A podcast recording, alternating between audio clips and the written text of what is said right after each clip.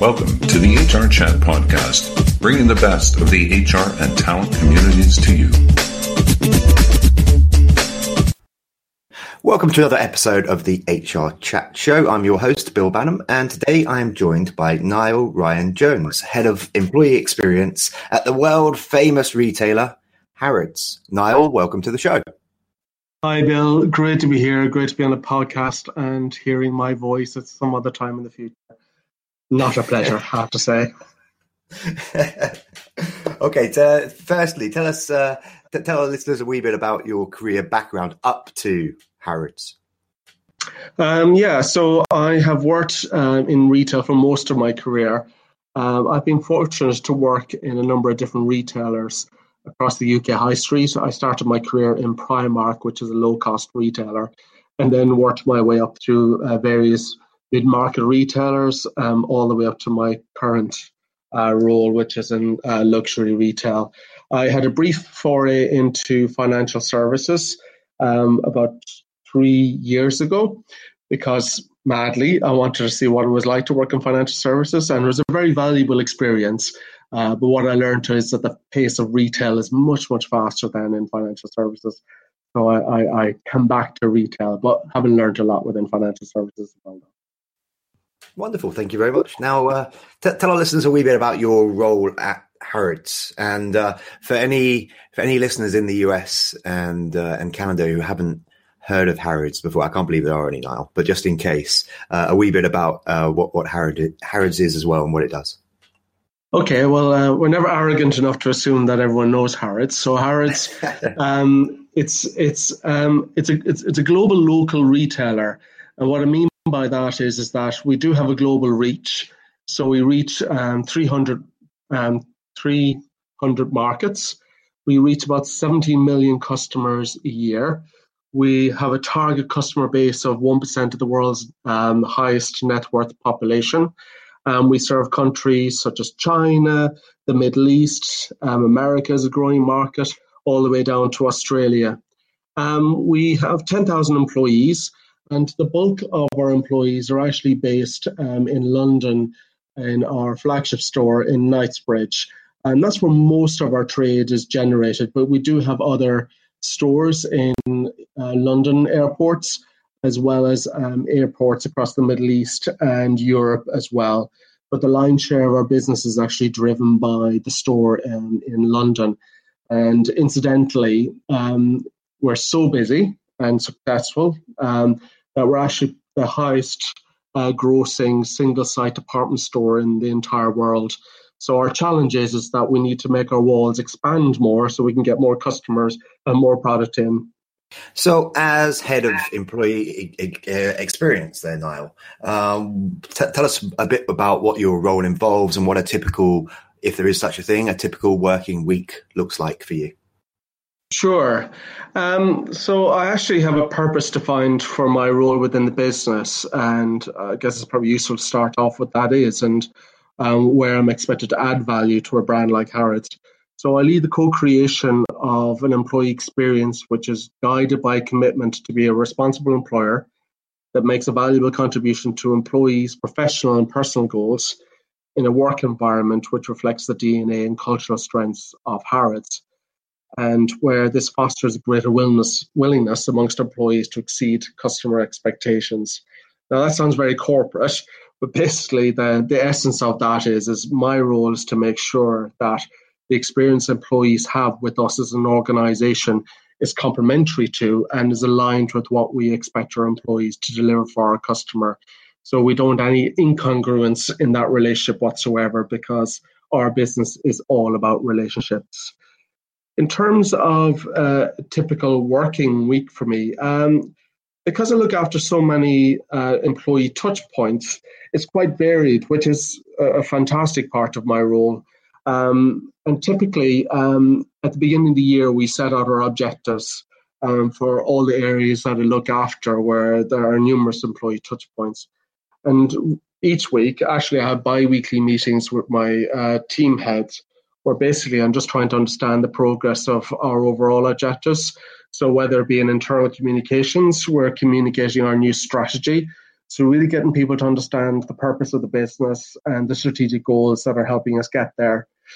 Then I can uh, switch over to our, um, we call it a corporate health department or health and well-being department, and we'll talk about um, the work that we're doing to improve the well-being of employees. So we're really focusing on um, prevention and making sure that employees are healthy in the workplace and supporting them with the tools to help them um, lead healthier lives. And a very topical thing for us at the moment is uh, the mental health of our employees, where it's something that is manifesting itself more prevalently, not just in our organization, but in many organizations. Then um, I could switch into um, other work. Then I, I, lead the benefits and recognition team, and then we'll be looking at how we continually evolving our benefits offering, and also more importantly, um, what else do we need to be doing to demonstrate recognition of our employees. So that's an example of what's happening within my teams. Um, I'm also a member um, of the human resource leadership team because my function it sits under HR, what I have to say is got um, alignment to, and um, I partner many other directorates within the business. So, for example, I also sit on the monthly IT leadership team meeting because IT they want to make sure that the systems that people are using within the business are fit for purpose and are enabling our employees to deliver for our customers and not detracting. Um, another team leadership um, leadership team I sit on is the marketing leadership team because um, we're doing a lot of work around defining new values uh, that our customers connect with the organization. And we're also doing the same internally where we're defining a new employee value set. So we want to make sure that there is synergy. It's not about making them the same, but synergy between the employee value set and the customer value set. Um, and then there's other stuff that um, maybe not the most exciting stuff, but in the UK and Europe, um, GDPR or data compliance legislation is coming in um, in May 2018. So again, it's another working party that I'm on, and it's a very important topic. It's very much about the reputation of our, our customers and our employees' data. Um, but my role in there as head of employee experiences GDPR, our data compliance, and all the regulation that's coming in around that, that could be an example of something that a business would roll out and very much does so in, in a compliance mindset. So, therefore, talks about the things that we must do, and there will be repercussions and consequences for employees if they do not adhere to uh, such uh, regulations.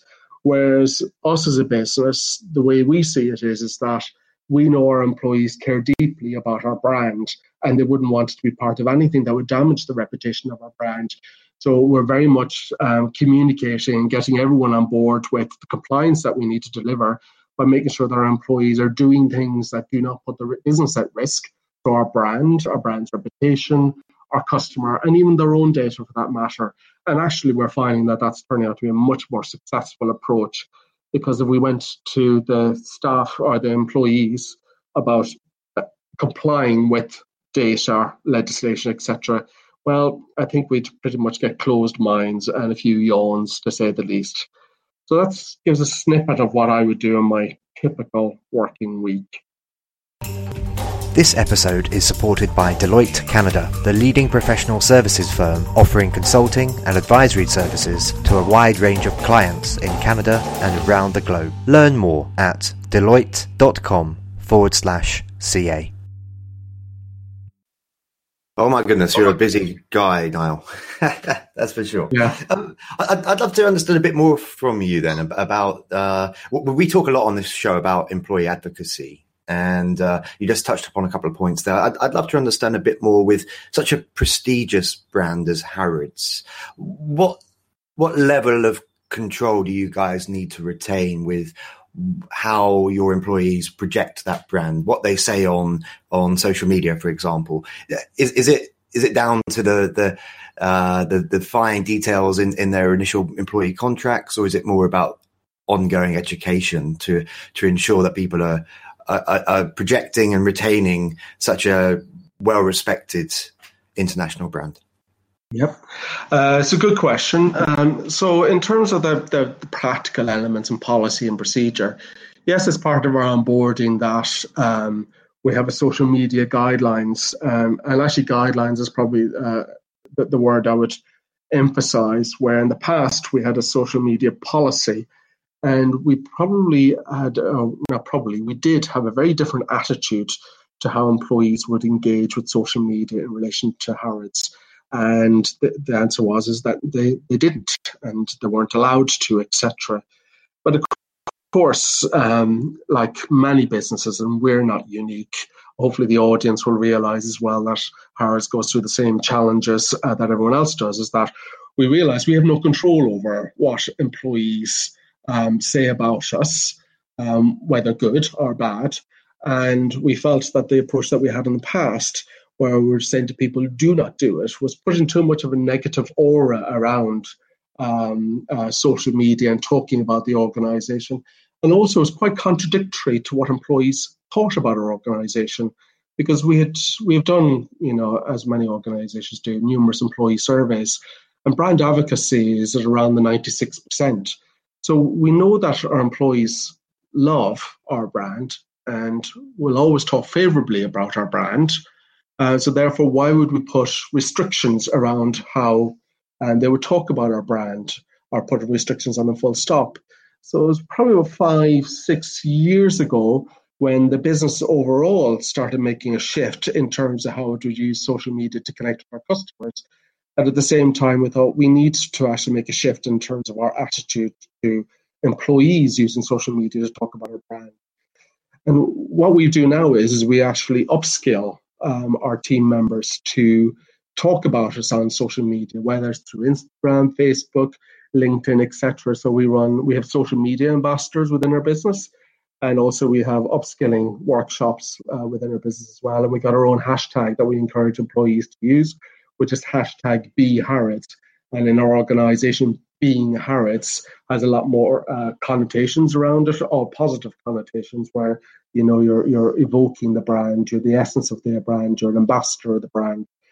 And for where we are now, um, you know, where people have these debates around whether you should moderate content or not, etc. You know, we made the leap, and especially for a brand as precious as ours, you know, it's paid off for us. Where you know, yes, there might be the odd thing that that sort of slips through.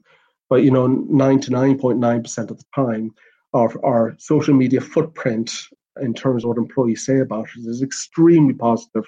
And if we think about LinkedIn and how that supports our employer brand, we have a really strong employer brand. You know, um, lots of uh, potential candidates connect with the organization through what they read about us on social media, whether it's our careers week activity or whether it's our corporate responsibility activity or people sharing what they've learned in our learning development programs or even things like last year when we um, hired out Legoland uh, for the day and we sent all employees there and allowed their, and allowed and encouraged their families to join them. You know things like that as well, where we just wanted our employees to sort of share what it's like to work within the organisation, but also um, our employees use social media to connect with their customers as well. So WhatsApp is actually a tool that's used between uh, um, customers and employees. Not all customers, but where those employees have got for really strong, deep connections with loyal, regular customers. You know, WhatsApp is an example of something that they use between um, each other. So hopefully that gives a, a good understanding of how we've evolved our thinking around social media and employees' use of social media. It certainly does. Thank you very much. Now, another reason why we're chatting today, uh, as well as getting a chance to feature Harrods, which is an awesome brand, of course, is because you're a, you're a speaker at um, one of our partners, the media partner of the Global HR Trends Summit in Toronto, which is coming up pretty soon as we record this in early April. Uh, can you mm. can you tell us uh, a bit about the session, the, the title, what it's about, and what are some of the hope for learning outcomes? Okay. Um, so I talk about employee relationship management and customer relationship management and how I believe that they're two sides of the same coin. And uh, what spurred uh, this? Um, it's probably a conversation about five years ago when I was talking with the director of uh, CRM. And it was just through that conversation we realized that actually we both had the same goals, where the director of CRM, of course, is trying to create loyalty um, amongst customers um, with the Harrods brand. And uh, in my role and within HR and on our leadership in general, um, we're trying to do exactly the same thing create loyalty amongst our employees um, with the Harrods brand as well. Um, so what I did then was just explore, well, actually, what does that look like in sort of real life, day to day working environment, uh, practices, and all that kind of stuff. And working with uh, that director and the marketing team, what I learned was is actually that employees and customers have very similar needs. So that would be an example of something that I will share um, um, at the uh, conference. I'm not trying to be a marketing expert, but there are some very basic, simple models that marketing um, use to um, understand its target audience, its customers, etc., and understand what matters to customers in their connection with the brand. And interestingly, they're very similar to what employees are connecting to a brand with as well. I talk about the typical um, touch points that organizations have with customers. Um, and also, I'll talk about the touch points that employees have with an organization through their employee uh, employment life cycle. Of course, it's not just about, okay, well, there's similar things, customers, similar things, employees. If you're a customer centric organization, what I hopefully will be able to share is, is that by looking at our employees through the same lens as we do with our customers, it then makes us realize, well, actually, are the things that we're doing internally that are detracting from us being able to deliver the best of ourselves to our customer, whether that's the brand uh, uh, universally or whether it's an employee as an individual. And if there are things that are getting in the way of that, then what do we do about those things? I would emphasize as well that um, when I talk through my session, I, I, I, hopefully will be able to get the audience to realize and share my my understanding as well that you know employee relationship management, employee experience, you know, it's not really about the gimmicks, you know, the free lunches, the pool tables and the canteen, all that kind of stuff. They're very momentary and they're not something that creates a lasting um, uh, impact or a connection for a customer or employee. So I talk about the things that I do to support stronger relationships with employees within the organization. And I'll touch on what I do within internal communications, benefits and recognition, health and well-being, corporate responsibility, etc. And, hopefully, the audience will get to see that actually there's there's quite a there's quite a strong connection between all those different functions, but also that um, how they actually uh, espouse what we're trying to deliver for our employees uh, and our customers. That we should treat both groups exactly the same. Um, I will also talk about what um, what I use to measure um, whether these things are successful or not. And from the data that we get, how that informs future thinking about evolving the employment life cycle for our employees. I would also hope that the audience realizes that even though I have worked, um, I worked for a luxury retailer and luxury retailers in the past, it doesn't mean that I have got limitless resources um, to hand. So I have the same pressures of lack of finance, resources, time, etc. And you know, as a luxury retailer, um, we have a shareholder as well who we need to deliver returns to. So hopefully, um, from some of the examples and the tools that I talk about, uh, the audience will get to see that actually there's some quite simple, um, relatively inexpensive stuff that actually can have quite a big impact on the employee experience, the employee life cycle, etc. Um, so I will share some of the tools that I use, etc. And also, I would hopefully um, get the audience to, or hope the audience takes away that when we think about the employment life cycle, it isn't necessarily about everything that's happening within the organization. That there are a lot of factors external to the organization that are affecting employees. Now, um, in the UK, in particular, um, I, I don't know how widespread people know about Brexit, um, but you know, UK leaving the European Union, it is an example of a, of a political factor that's having quite a significant impact, not just on Harrods as a retailer, but um, and not just on retail within the UK, but on health services um, such as the NHS, etc.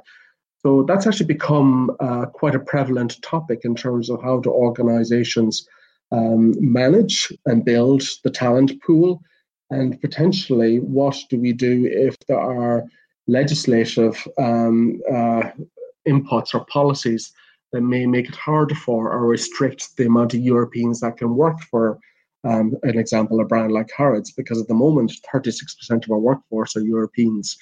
So, just through my session, I hopefully um, will be able to get the audience to also realize that maybe there are other things that they don't typically think about outside their organization that maybe um, are worth giving more consideration to um, as well. Okay, thank you. That sounds great. Uh, now, for those people who are not fortunate enough to go along to the Global HR Trend Summit in Toronto, Niall, uh, are, are, you speaking at any other conferences or uh, or summits in 2018? If so, feel free to to give those a bit of a plug. Um, yeah, so um, no others in America. So, um, and I don't know if people are are traveling over to, to Europe, but I'm I'm speaking at another HR summit um, in Beirut um, later in May, um, which hopefully that uh, taps into the Middle Eastern audience, and and of course with these things as well, it gives me an opportunity to learn from the local markets, just as I really do hope to learn lots um, from the North American market um, as well and um, and also that I'm doing um, some other uh, sessions with brands within the UK. So Volvo, which is a, a well-known um, European UK brand, I don't know how well known in America, but um, that's an example of they're a customer-centric organisation, and um, I'm working with them, and I'm also learning from them as well in terms of how do we strengthen the the relationship with employees to make sure that that delivers an impact for customers for both our organizations. Okay, we're coming towards the end of this particular interview. Before we wrap things up, just finally, how can our listeners connect with you, Niall? And how can they learn more about the work that you do at Harrods? Um, probably the easiest way is to connect with me on LinkedIn, so Niall Ryan Jones. And um, to learn more about what I do at Harrods, I've actually got a, a number of resources um, on my profile that people can read. So there's some case studies that have been done and the work that I've done in Harrods and on Harrods as an employer, etc. Um, so there's some useful case studies to start reading uh, straight away. Um, but also, I'm more than happy for people to connect with me directly as well. And you know, I don't know everything, so I'll share the bits that I do know that hopefully are useful to other people, and hopefully that creates opportunity for me to learn um, from other people as well. Great. Well, that just leaves me to say today, Niall Ryan Jones, Head of Employee Experience at Harrods. Thank you very much for being a guest on the HR Chat Show. Thank you very much, Bill. Great to chat to you today. And listeners, until next time, as always, happy working. Thank you for listening to the HR Chat Podcast, brought to you by the HR Gazette.